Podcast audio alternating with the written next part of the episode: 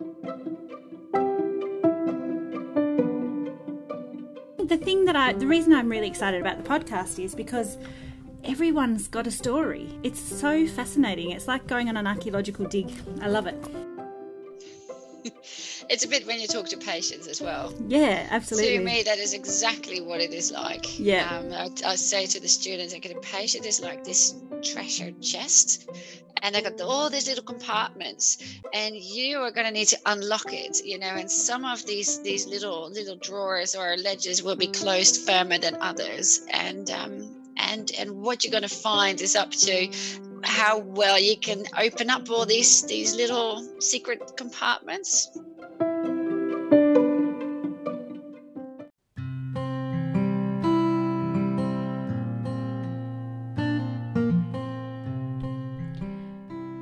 Welcome to episode 7 of Docography Little Stories of the Big Moments.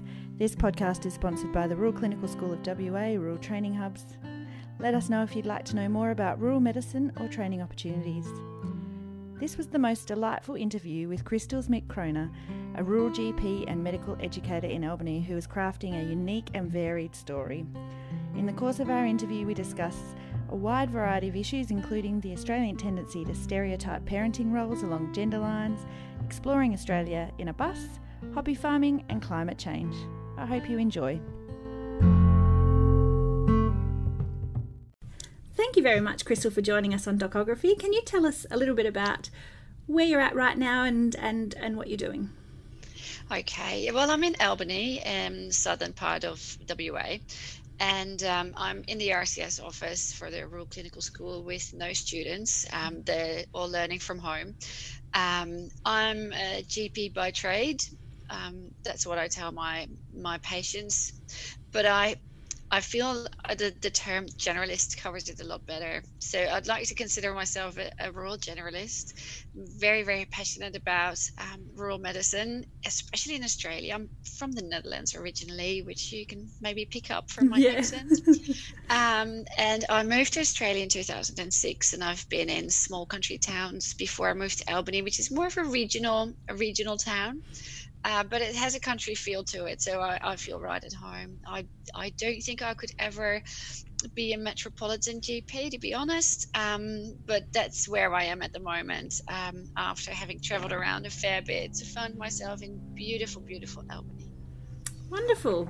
So uh, you've probably listened to our earlier episodes. Um, I always think of people's stories as a book that's being written, their life, their life kind of story. Uh, when you look back over the chapters that you've written so far, what do they entail? Yeah, I like that whole analogy of the of the book. Um, you know, what would be on the cover, what would be on the chapters. Um, yeah, I think there's there's chapters about how you grow up. I'm I'm the middle of three girls, um, and I think it's that's formed me a lot. I, I always go for whatever is in the middle is the mm-hmm. best option. Always go medium. Um, I um, I I I studied medicine also back in the Netherlands as well.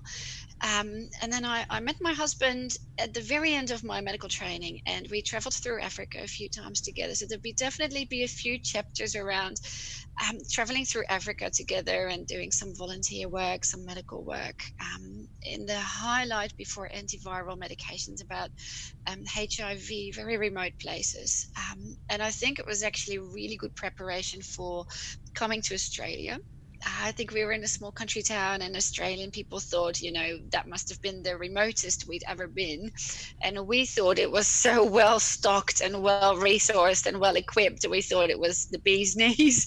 so I think there would be a chapter about the, you know, coming to Australia. I was by that time married, had two children in the Netherlands and um, and uh, getting to know the Australian community oh, was such an exciting time. Um, the colloquialisms I should have written down, mm-hmm. the things I'd never heard anyone say before. Uh, the farming community, there would be a big chapter about the the farming, the farming life of of Australia. I had three more children born in Australia, so um, there'd be a chapter about motherhood probably. Um, mm-hmm. but I think in between all that would be the, the, the chapter about the, the, rural generalism and the, the privileges that you have that be part of people's lives. Um, and and and there'll be a chapter about um, as you know, I, have got a at the moment a bit rolled into hobby farming, so there'd be a chapter about the animals in my life as well. So there's a huge of facets. Um, and and I think other people's books are also so interesting to read. If you think of other people's mm. lives as chapters, um, you know, I think if our lives were soap operas, you know, we tune in to watch it. Yeah. I would watch other people's lives, um, like YouTube channels, you know. Yeah. um, but I think, yeah, I'm in the middle of the chapter now about medical education as well. It's a fairly new part of my job, um, but I'm just absolutely loving that. So that would be probably in the index. Yep. Yep. And what does a day in the life of Crystal look like? What you run us through a day. I, I find your days fascinating, so I'm sure other people will too. Yeah, it's a bit interesting because people were laughing at me a lot when I said I was going to have a cow, um, because I'm not a morning person at all, um, but I am now. Um, so I get up in the morning to milk the cow. Um, she's a Jersey by the name of Leia, and um, it's a wonderful moment actually before the rest of the world wakes up. I'm, I'm sitting there milking, especially if she likes to stand still for me that day. Mm-hmm. Um, it's a good day, and then we get some milk um, the kids wake up, we have breakfast, they all off to school.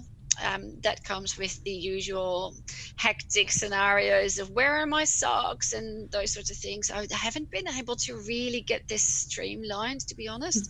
um, and then, yeah, I'm either off to work in um, in the RCS uh, or uh, doing Aboriginal health or doing some emergency department work. So it could be either one of these three um, at all the different days of the week and then I think after about three o'clock, I'm a transport officer. So you know, kids need to go to here and there, um, some shopping, uh, cooking. I'm not a good cook at all, um, but um, yeah. And then the evening is generally either a bit of preparation for RCS or um, yeah, one of the other hobbies that I've sort of adopted. Um, kids with homework, that's pretty much fills my day. But I like that it's a big mix of things. Yep. Yep. And what age are your kids at the moment? So you've got five children, is that right? That is correct. My youngest one's 9 mm-hmm. um, and my oldest one is 15 and a half. So they're fairly close together uh, in age on purpose. People ask me that. Um, that was on purpose. And um, yeah, so I got three in high school, then two in primary school, and um, actually the oldest one, she's uh, my only daughter, mm-hmm. so she is in charge of four four younger brothers. so one thing that I've uh, been asked since I started in medical education quite a lot because I was reasonably vocal about it, but I think it's something that people really want to know is about combining motherhood and medicine because it's something that plays on people's minds a lot. You know, back in the Netherlands, these role definitions um, are, are very much more fluid between genders. And I'm finding the Australian community, especially in conservative rural placements, are still very gender specific. Um, and I, I often try to pull up my, my students as well where, where you talk about, you know, the mom does this and the mom does that. So it's actually a parent's job. So I feel this question that you're asking me is very a good question, which should also be directed at all the other um, male colleagues that I have, which is is is one of my pet peeves. Um, you know, dads.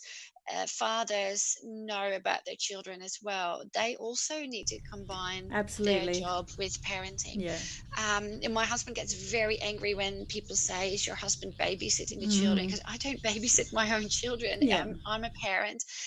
I, it's it's true though in our in our family situation that um, I work from 8.30 till 3 try to be home by 3.30 so one of us is home and my husband does the slightly longer days so it actually is on my plate a bit more than his the way we've divided it up at the very moment but that's your but choice been, rather than it has been yeah. has been different in the past as well um, so this is usually pretty much a 50-50 arrangement having said that though um, our medical careers were quite um, paralleled since we met because we're just fresh out of medical school and we did the same training. We trained in the Netherlands for a tropical medical degree, which was obstetrics and surgery. Then we came to Australia together where we both entered the um, GP training together. And every time that I had maternity leave, uh, which was five times, um, he would do something else in that in that period that I was off. Um, and he'd acquired more pediatric skills that way. He acquired more um, surgical skills that way. He he was able. Uh, if you if you count up the number of months that I was on leave and he wasn't, we could sort of see our our careers go slightly this way, which is purely biologically from the fact that he couldn't carry a pregnancy and I could. So I, if yes, this is on your mind. Um, as as you're making choices i think when you feel it's time to start your family wherever you are in your training just just try to incorporate it in that time. I think if you're going to wait till later wait till later.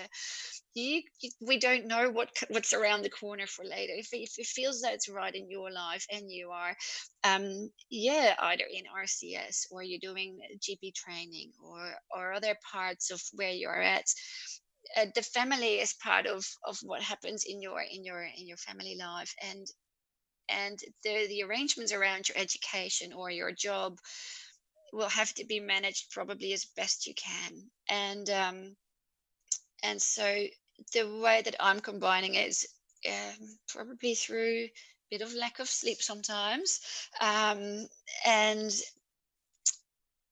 it, well to me actually this is another answer to your question beck is it's the the role of being a parent and being a, a medical professional actually to me go hand in hand really well I think I've got stories to share with my children to say, well, you know, in some people this happens or that happens. I think it makes me a, a better parent that I that I work in this field, but also sometimes I feel that I can uh, do medical things better because I understand the role of a, of a parent as well.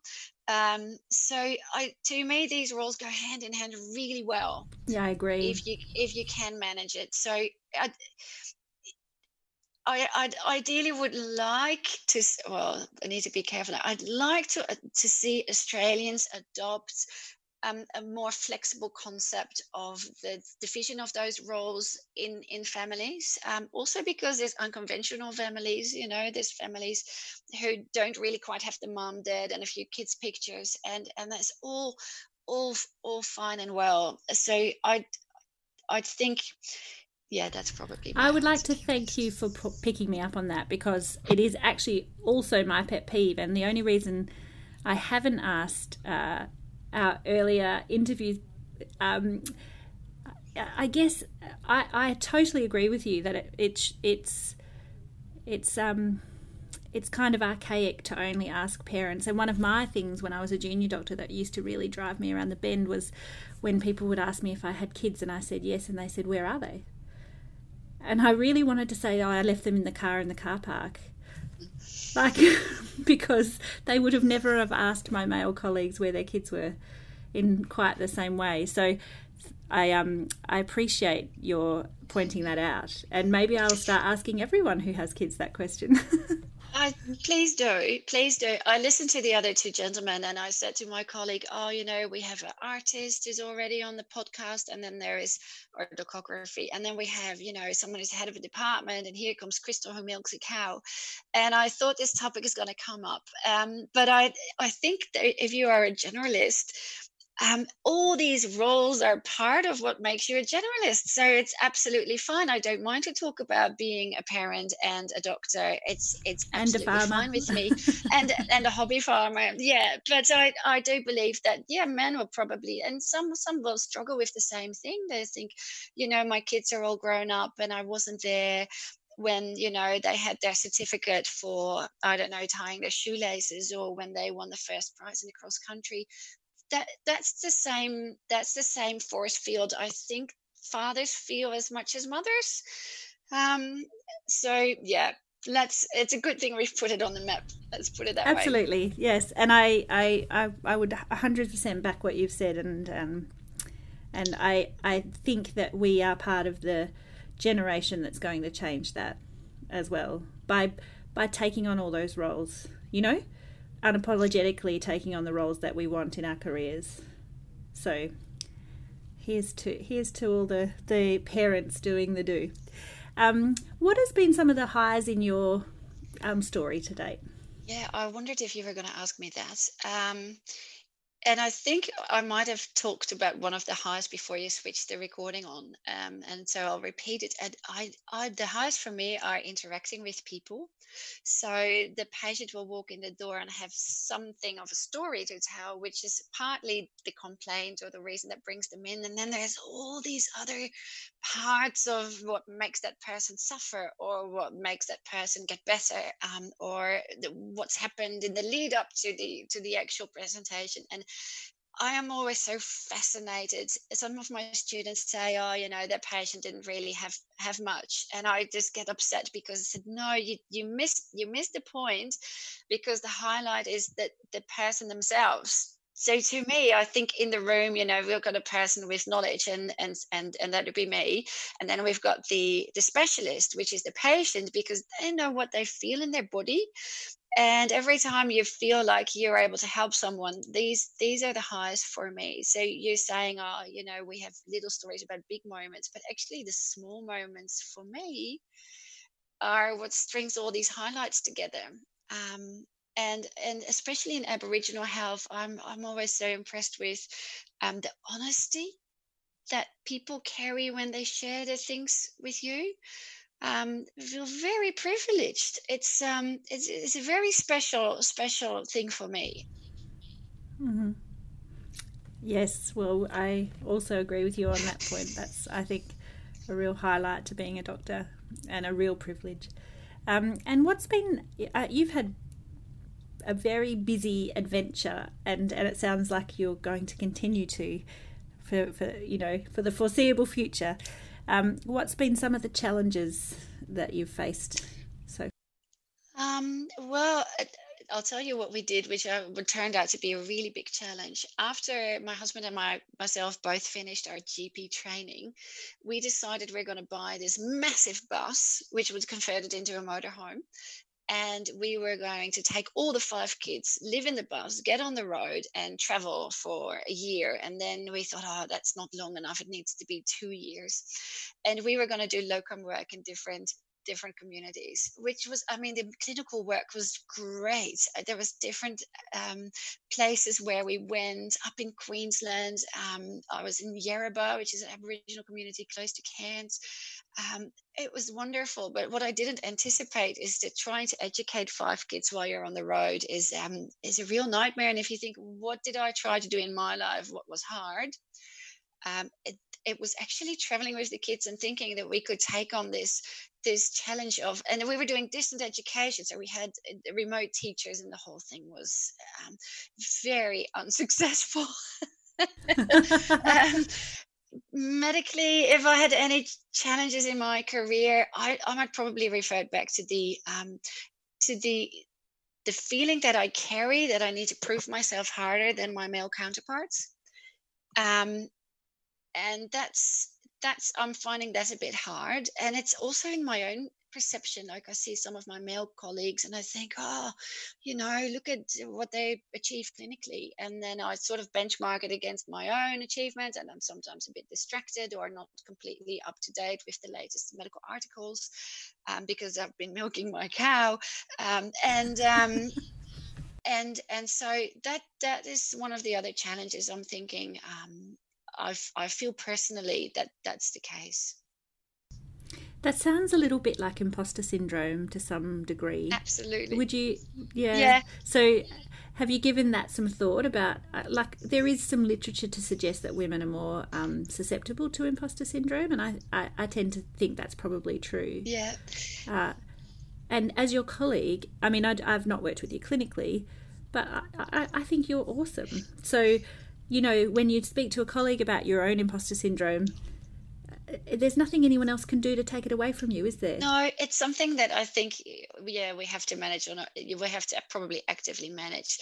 The um, the interesting thread that came out of one of your recordings earlier, where you talked to all the students, is they said they're all afraid that they were going to make mistakes. You know, they're going to go out into the bush and they're going to make mistakes. And I maybe think part of our medical training should include that. Yes, you will make mistakes, and yes, that is okay. Um, we're not we're not required required to get 100% in our medical exams you know we still we still pass the exam if we get 80% we, we this, your clinical work is going to be fairly much the same you know sometimes you get it right and sometimes you get it wrong and i i feel we probably need to also role model that if things go not quite so successful as we'd hoped, um, that's not the end of the world, as long as we learn.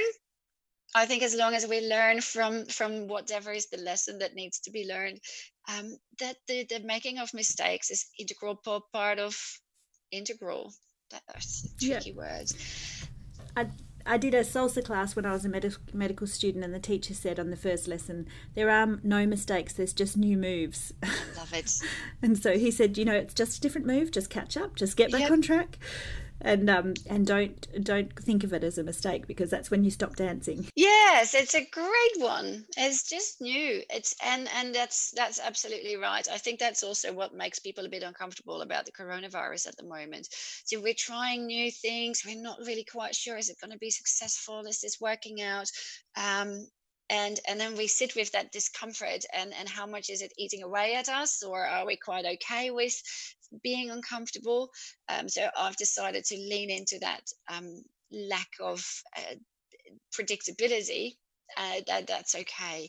Um, but yeah i think living with the notion that we're, we're not perfect is probably helpful also to counteract some of that imposter syndrome that you're mentioning. Um, definitely true and do you think? I mean, to a degree, I think the the um, the essence of rural generalism is living with uncertainty. I mean, the level of uncertainty around at the moment with COVID is uh, something that none of us have experienced to this degree. But I do think that being a GP probably does hone your skills of dealing with uncertainty and sitting with it and, and giving it holding space for uncertainty. So that is something that we possess as a as a skill, I think. Yes, definitely. Uh, I think the rural generalists, um, but also some of the specialists that live in and work in remote or regional um, places, absolutely much better equipped to to deal with those sort of not not quite predictable situations. And I think one of the examples is that the rural clinical school as a whole has done extremely well to shift their teaching model to still highly interactive, still highly engaging, still highly clinically relevant, even in the in the absence of, of patient contacts. Um, and and it's a big point for rural practice. I think we've all shown our adaptability, our creativity, our willingness to do it. Um, and I, I think it's one of the reasons why rural trained students and doctors will come out on top in many many cases especially in situations where you need to think outside the box um, and yeah. that's what's so lovely about rural generalism you you actually get to to think, hang on, I don't have everything now, but maybe I can do something else. Um, it's a wonderful, wonderful part of of being in in the country. And I, to me, I think that we've shown as a, as a clinical school that we have got what it takes. I was listening to your story about educating your kids in the bus, and I'm wondering after coronavirus if less people will decide that that's a good idea after having a little taste of it, of, of all the kids being home from school. I think that uh, we've probably got a greater respect for teachers as a society than ever before. that's for sure. That's for sure. Um, now, if you were uh, able to, to jump in a time machine and go back and talk to yourself in the past and give yourself some, some strong advice, would there be a time that you'd go back to and, and tell young Crystal something? Um, yeah, I think you asked a similar question to to um, your previous um, um, interviewee, and he said, "Oh, I should tell myself to relax more. You don't always need to get high grades, and you know it's not all that relevant." And I, I was thinking exact opposite answer because I, I, I think I worried too little about my grades in medical school. and I think I've missed some information that would have been very clinically relevant to me now. So I would actually like to, to be able to go back to medical school and do it all again now that I know what the type of information is that we need to be really good physicians or clinicians.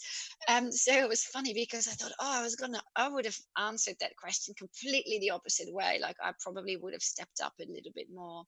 Um, yeah but also in a way i'm thinking when you're talking about the imposter syndrome and those sorts of things it'd be actually lovely to know in your younger years that things are going to work out okay um, and and and that's nice to know mm, absolutely i guess it's that it's just still the same kind of thing of not knowing what's coming and sometimes just knowing that it's going to be okay would let you get on with it a bit easier I'd like the idea that um, in maybe my, my life story with the career path and how it took me to um, corners of the world and how it was all unpredicted and how I ended up where I am now. Um, I, I'd like to sort of reassure people that your career path can have all sorts of funny turns and really unexpected um, events and and you might end up in a completely opposite direction where you thought you're going to go and um, I would definitely encourage to explore these um, these byways and and unexpected events. So, to me, I think that I would broadcast. You have a really open mind, recognize an opportunity when it presents itself, and say, "Well, I'm not sure where exactly is going to lead me, but it might open up some doors to areas where I'd love to go. And so I'll, I'll explore that bit. I, I think if you have a really linear career path in mind, um, you might end up disappointed instead of surprised. And um, that would be my, my, um, sort of little snippet of insight for for people in the in the middle of making these career choices now and I think coming to RCS and doing something in a rural or a remote training setting is definitely one of those opportunities that you won't regret it. And what was the what was the decision making about moving to Australia? How did that look for you? What was the draw card and yeah. So when I was a little girl at home, um, on Saturday on the television in the Netherlands, they would air Flying Doctors, and I would watch it with my sisters every week, um, all the seasons. I for somehow I felt like I wanted to see Australia, and I don't know whether it was based on the television series or not. But um, in my fourth year medical um, students pathway, I studied for six months in Adelaide. Absolutely loved it. Um, and so when I traveled through Africa with my husband later, we were thinking to settle in Africa for three or five years and then maybe come to Australia later. And um, while we were looking for a job in Africa, there was quite a lot of violence, and and I've I sort of backpedaled a bit on that choice because I thought, well, um, you know, we have young children. I, I don't I don't feel safe enough to to settle there. Um, and so I said, would would you mind if we moved to Australia a bit earlier than we planned? Um, and so we went to a job expo. So the, the immigration department would go to European main capitals and set up an expo. And we decided we're just going to get the first reasonable job over. Um, and there was people from the mining industry and, and health and uh, techno like IT and daycares. And um, we, ran into a person said Collarenebri, which is a tiny town in the triangle of Walgett um, Lightning Ridge, where they mine for opal and there's 500 people there. Um, and we absolutely loved it. My husband had never been to um, Australia, but he sort of took my word for it, which was quite interesting. Um, and I, one of the reasons that we were so drawn is just um, the space and the, the climate and the weather and the the laid backness of Australian people in general because Dutch people are quite uptight to work with. They're great people to meet. I'm not saying I, I don't like Dutch people, but if you're in a workplace, they're really strict with their time. Um, not not very nice at all. And it's just a huge crowded place. And um, and it's always raining and cold and windy and miserable. Um, so yeah, we we find um, the match between our family and, and the Australian people very very positive one. Wonderful. And do you go back to Holland very often? Well, I had planned to go. No. I had planned to go, but I couldn't because of the this the, the, the seizing of the airplanes. Um, I do because my sisters are there and their children are there, and I don't really want to be this sort of anonymous auntie that lives somewhere overseas. So I, I do try to go, which is something that's a bit hard for me because I'm looking into how I can reduce my carbon emissions as a person, as a GP. I'm also trying to set up in our Albany Hospital a, a green team. So how can the whole of the hospital reduce their carbon emissions? Because there's some initiative, but it's not really in a plan. So I'm I'm trying to work on all these things, and I think hopping on a plane to Europe is is going to be harder and harder to justify. Um, so I'm I'm struggling a bit with that. Um, that would probably be another chapter that I just recently started. Is um, how can we all do our bits, really actively reduce our own carbon emissions? I think we all. It's very tricky in hospitals, isn't it? Because we're we are we we've got a lot of waste going on in hospitals, and it's quite hard to um uh, to put those pieces together it, it, it creates a lot of dissonance to work in an industry that's so wasteful when you when you want to make a change yeah. And then there is all these um, restrictions of what you can implement locally because we're part of a bigger healthcare structure. Um, and i think probably the only way to do something is just get started. I, I think you know we're just gonna set it up and we learn from other places where they're a few steps further ahead than what we are in Albany, and and we're gonna hit our heads against some walls and just keep going with it. I think. I, I think if children ask you a question and you can't really answer it, then something's wrong. And my kids have questioned me about um, the environment and the CO2 emissions, and um, I knew back in the 80s and the 90s, and even when I was in primary school, that we talked about these things. And I feel just so embarrassed that it hasn't been addressed. I really feel ashamed. I think they're going to look at my generation and say, "You, you used it all up, you know, and you shouldn't have." And um, and I think better late than never. I, I am worried. And I think the predictions and the science are all telling us that we should be worried. And um, and so yeah i'm in the process of getting myself a push bike um, you know whatever i think that people can think of to do individually i don't think we should all be judging each other like are you doing enough are you doing enough but if you can find a opportunity whether it's really small that it's reducing your carbon emissions um, then I think go try to go for it, um, and then be happy that you did. And um, yeah, that's probably a new chapter Wonderful. I, I don't think you understand the um, the effect you have on people. You are a, you're you're this ball of positive energy, and you're so captivating. As soon as I knew I was doing this podcast, I wanted to interview you because I only have little snippets of your story, but I just find you the most captivating breath of fresh air, and I I think you undersell yourself. You know, you underrate yourself. So I'm so glad that you agreed to do this, and thank you so much. Thank you for asking me. That is, I'm I'm gonna cherish that. I'm gonna cherish that you said that. Thank you, Beck. Um, um, likewise, I was, I feel so happy that you make this that you make these recordings and that you you know explore all the different stories and and share it with with our future colleagues who are thinking about rural medicine. Um, and and knowing that everyone's got a story to share I, I i appreciate that concept so much and i just enjoy being part of it excellent thank you so much